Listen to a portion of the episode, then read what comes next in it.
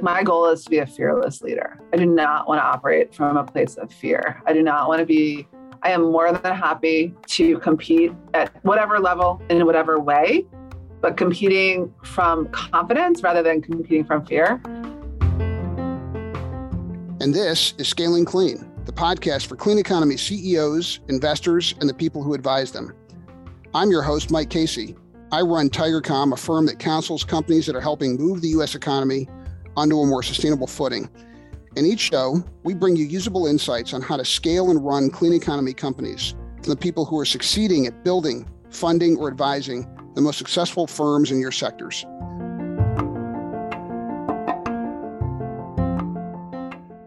Abby Hopper is in her fifth year as the head of the Solar Energy Industries Association. It's the US's main solar trade association that's widely known by its acronym SEIA. Abby SEIA's third CEO, taking over the reins right when the avowedly anti renewables Trump administration took power. She's a lawyer by training and a veteran of several top regulatory posts at the state and federal levels. And that includes leading the Bureau of Ocean Energy Management in the years that followed the Deepwater Horizon oil spill disaster. In short, Abby's developed an expertise in leading teams within organizations that have complex structures and face big existential challenges. I like to think of her as clean tech's rafting guide to running class five rapids. With that, I'd like to welcome my friend Abby on the show. Welcome, Abby. Thank you, Mike. It's so good to see you. How would you describe the arc of your career to date? My arc is uh, th- there is a bit of a um, recalibration right in the middle, right? So I um, I graduated from law school had a very clear idea of what I wanted to do. I wanted to be a tax and corporate attorney.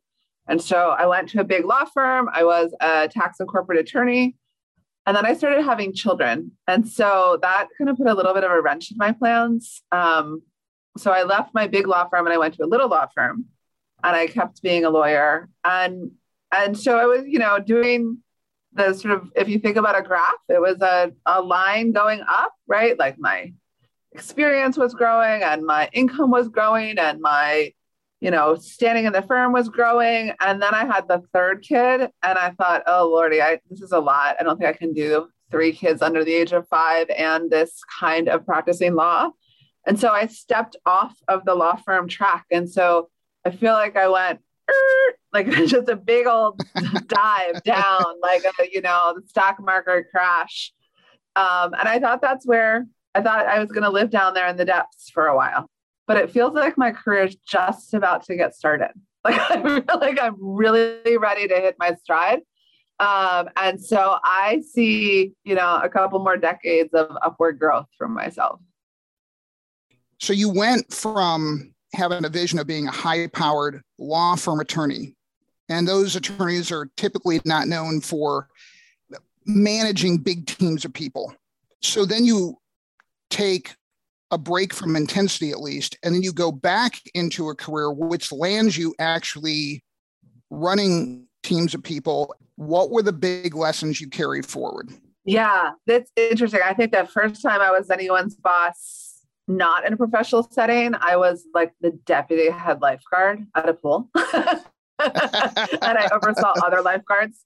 Um, I don't know that I took much lessons from that other than like being in charge of scheduling and making sure I got like the best shifts, um, which is not a lesson I would uh, take now. That was a lesson I learned then.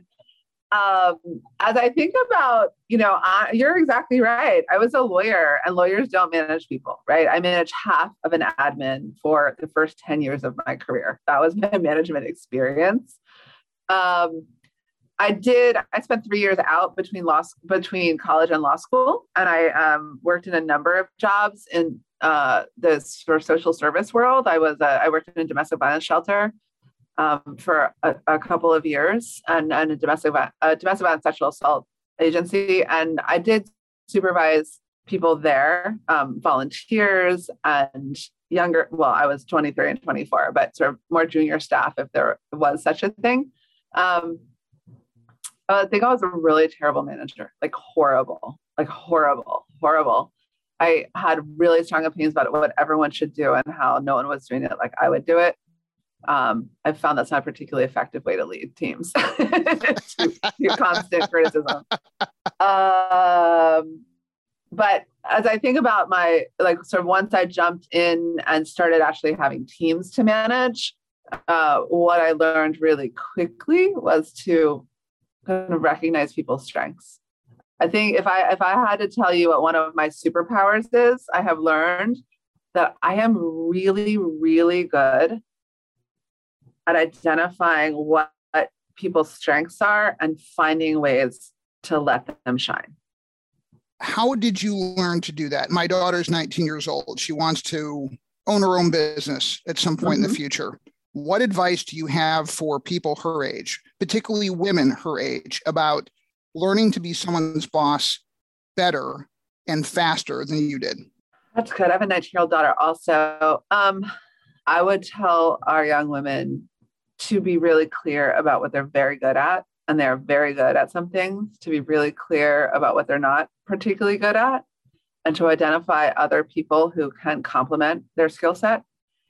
Um, I think they do it, I think it happens a lot kind of by accident, right? Like you'll, you like I watched my um, daughter who's a freshman uh, in college and she will do a project with someone, you know, she's really good at research and writing and she'll do a project with someone who's really good at putting together the PowerPoint, right? They, they sort of intuitively know how to find people that match their skills. Um, those are some of the things I would say. I mean, I think there's a lot more, there's a lot of other things I would say to people that are thinking about how to be a CEO, um, but that's the first thing I would say. What drew you to renewables? It was more a function of that's what the job was, honestly and I needed a job. Um, it, I am not a lifelong environmentalist, right? I didn't recycle until I was older. I was telling someone earlier, uh, my when I was young, my aunt stopped giving me presents and started making donations to environmental groups for my birthday, and I was not happy about it. Right? Like I, this is, I, I've come to this. I'm now a true believer, but I came to it much later in life.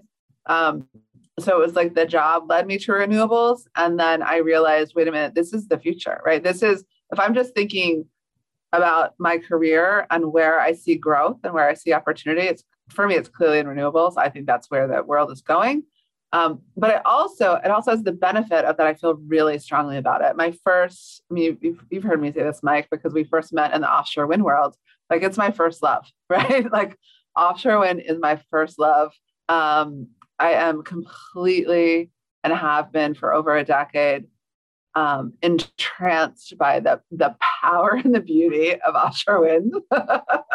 it is just, I mean, it, it is such a clear manifestation of sort of harnessing this incredible energy that our earth produces um, in a really sustainable way. Um, so that was like, that was the first emotional reaction I had and sort of that emotional reaction that made me see the world in a different way. And so I am a true believer for all the business reasons, but also for all the, you know, climate reasons and and leaving our world in a better place for our children and our grandchildren. But um, but it all happened when I first saw offshore wind. it was love at first sight. It was love at first sight. And then I got to go visit it offshore. I got hopped in a couple of helicopters and I was just so happy from what you've seen, mm-hmm. are there leadership challenges that are unique to a trade association versus being a CEO of a company? Yes, I think so. I think two two things are pretty different. One, I analogize being a trade association um, executive and CEO. It's much more akin to being a lawyer in private practice, right? When you're a lawyer in private practice, you have a multitude of clients, all of whom are paying you all of whom would like your attention right now, all of whom, uh, depending sort of on their mood and, and personality, feel like they need to be your number one priority at that moment. And I, and I think trade, you know, companies that are paying a trade association to advocate for them have a very similar mentality. I am your member. I pay you. Your job is to respond to me right now. Um, and so helping my sort of myself managing that and helping my team manage that part of our relationship with our members is a really important leadership tool. Um, I also think, you know, really the point of a trade association is to be the tip of the spear, right? Like I'm the one who needs to go out and take the arrows. That that is my job. That is what I get paid for. That is what I will happily do.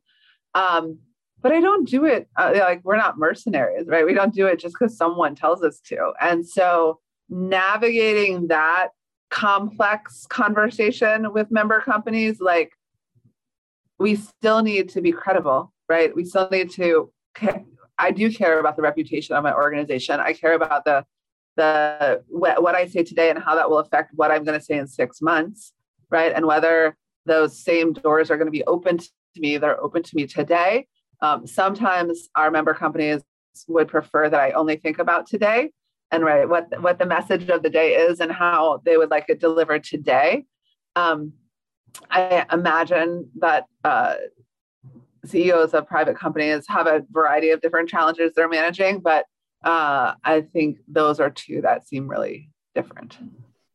When you are going to take over the leadership team of another organization, another company sometime in the future, what lessons are you going to take with you about selecting the right team? It is one of the most challenging and most satisfying parts of leading a team is, is finding the right people and putting them in the right seats. And that's how I've learned. I build really amazing teams. I, am totally biased, but I do believe I do. Um, I will tell you, I, I definitely build very high performing teams, right? Look at our match, like objective metrics, high performing, um, but also culturally, just a really good place to work. Um, I give people space, right, to show me who they are and show me what they can do and show me how they like to work and how they choose to communicate with me. Um, when I go to another organization, um, just paying really careful attention to who's doing what and how they're doing it, right? Uh, there's a difference between what it says on the paper and how things actually get done. And um, that's important. It's really important for me to figure out early on, like someone within the organization that I can trust. It's a lot of gut feeling. Any metrics or any tracks in the snow that you have found are reliable indicators of who to trust? I pay a lot of attention to the money, right? Like I believe that budget reflects policy, right, and priorities. And so I always make it my business to understand the finances of whatever organization I'm involved with, and especially if I'm running it. um, I pay a lot of attention to transparency. So I, my experience has been that um, colleagues that share information are I'm going to have a better working relationship with them. Colleagues that keep information tight and only dole it out in small pieces when I ask the specific question that, like, and they give me the specific answer, those are probably colleagues I'm not going to um, have a great working relationship with. Um, and that doesn't always come out on the first day, but it comes out pretty quickly. Uh, when I got to SEIA five years ago, I met with every single person on the staff and asked them sort of a, a number of questions. And one of the questions I asked was, you know, what makes you the most excited about your job, right? What do you what do you love about your job, and what do you wish were a little bit different? I did not anticipate sort of the the differentiation uh, among the people by asking everyone the same questions. I followed those lines that people had given me and sort of explored and watched and paid attention. You know, people will tell you, oh, I, I hate being managed. I don't like it when my manager asks me questions about what I'm doing. And I'm like, hmm, that seems a little odd. Or, you know, I'm so excited about this new thing that catches my attention. Hiring is always cited as one of the most challenging parts of leading companies or organizations. What have you learned about hiring? It's been a really interesting growth area for me, actually, because I am one of those ones that tries to walk the walk on diversity, equity, inclusion, and justice, not just say all the words. And so hiring is an opportunity for me and our organization to practice what we preach and so I have learned a lot in the last few years about everything from how we describe what the role is, how we advertise what salary is, where we post things, the kind of people that are doing the screening, the initial conversations. Um, when I first first started being in a position to hire people, I talked a lot, like everyone did that I knew, talked a lot about fit and whether people would fit with us. I don't know, it just made sense to me. And I've had my ideas challenged somewhat on like whether fit is really an appropriate thing, right? I, we usually feel like we fit with people who are very similar to us, right? They have similar backgrounds, similar life experience, similar perspective. That's why they feel so comfortable, right? That's why they're comfortable.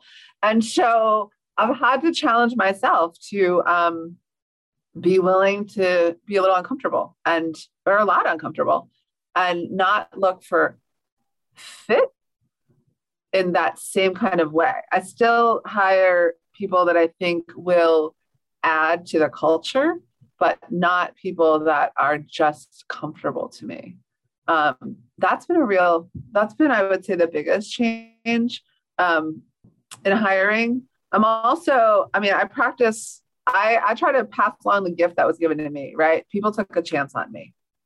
Like, and I will, I will always hire the person that I think is the most curious, the most um, like intellectually stimulated by the role. And it could be any role, right? It could be like, we're going to hire for an office administrator soon, right? To sort of manage the office.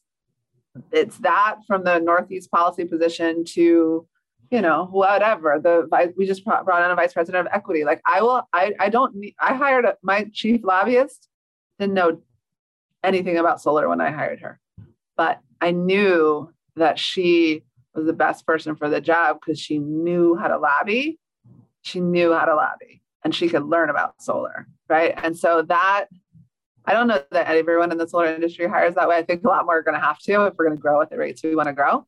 But um, I do. I always will hire who I think is the smartest person, uh, and and I can happily teach them solar. What's the guidance you'd offer on firing people? Do it. Do it. One hundred percent. Do it. Earlier in my career, I was HR counsel for my the agency. Um, I was a lot of other things too, but that was one of my duties, and I was shocked by the reticence of organizations to hold people accountable. Uh, I don't share that reticence. I don't. I, my guidance is you deserve to have the team in place that you want, and um, you know, don't do anything illegal, but don't be afraid to make change. Hardest interview question you were ever asked, and the most valuable interview question you have ever asked a candidate. So when I I uh, when I sort of took that step off of the law firm career path, I became the deputy general counsel at the Maryland Public Service Commission. I didn't know anything about energy. I didn't even really know what the Maryland Public Service Commission did. It was great. That was the gift that I needed, that I didn't know I needed. And it was awesome.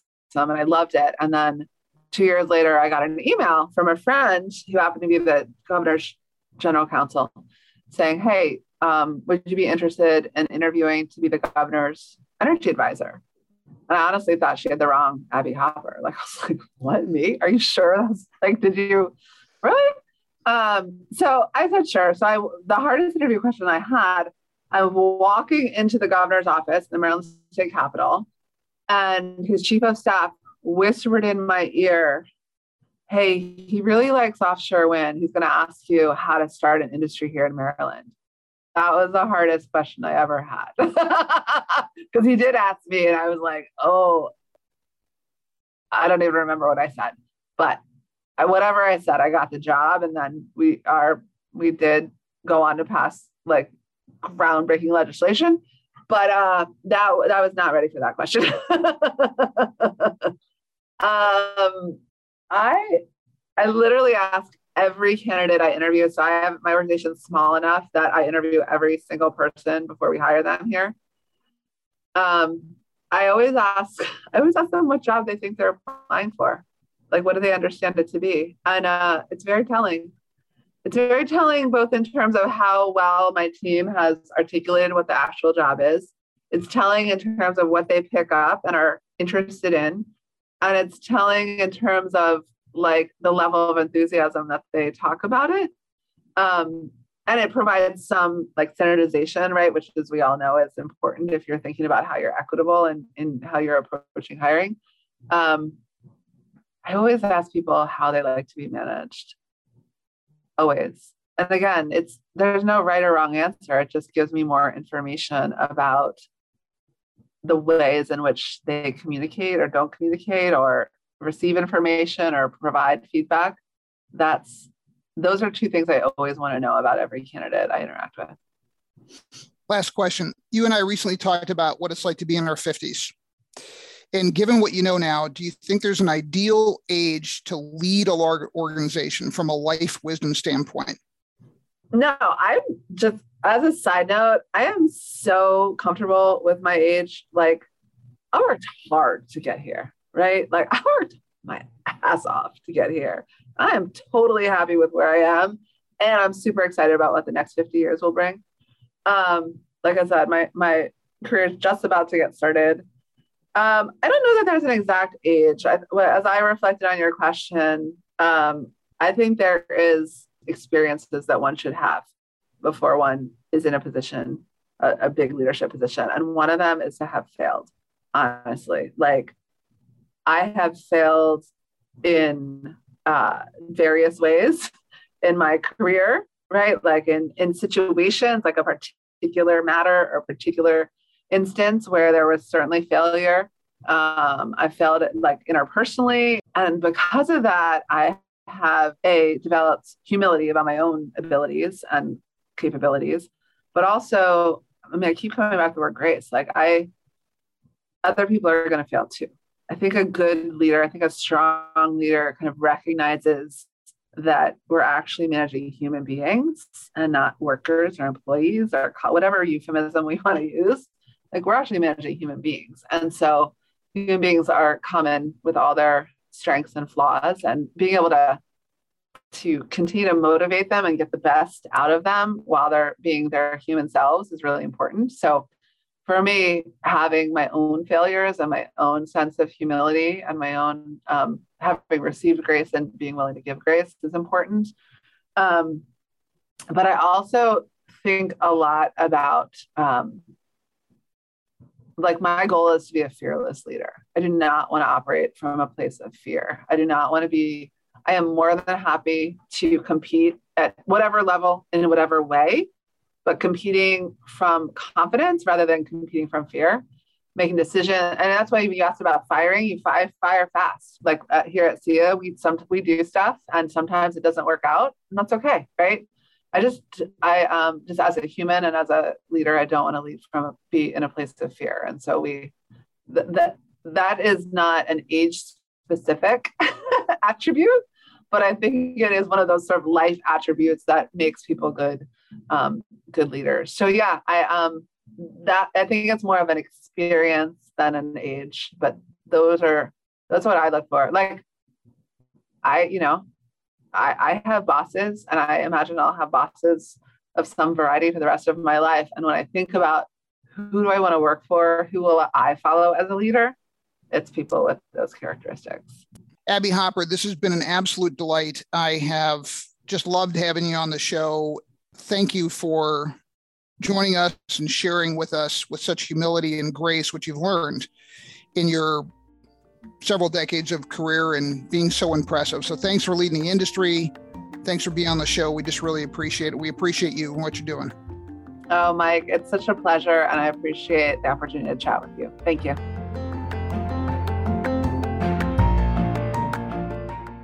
This is Scaling Clean, a production of Tigercomm. I am Mike Casey, and I thank you for joining us.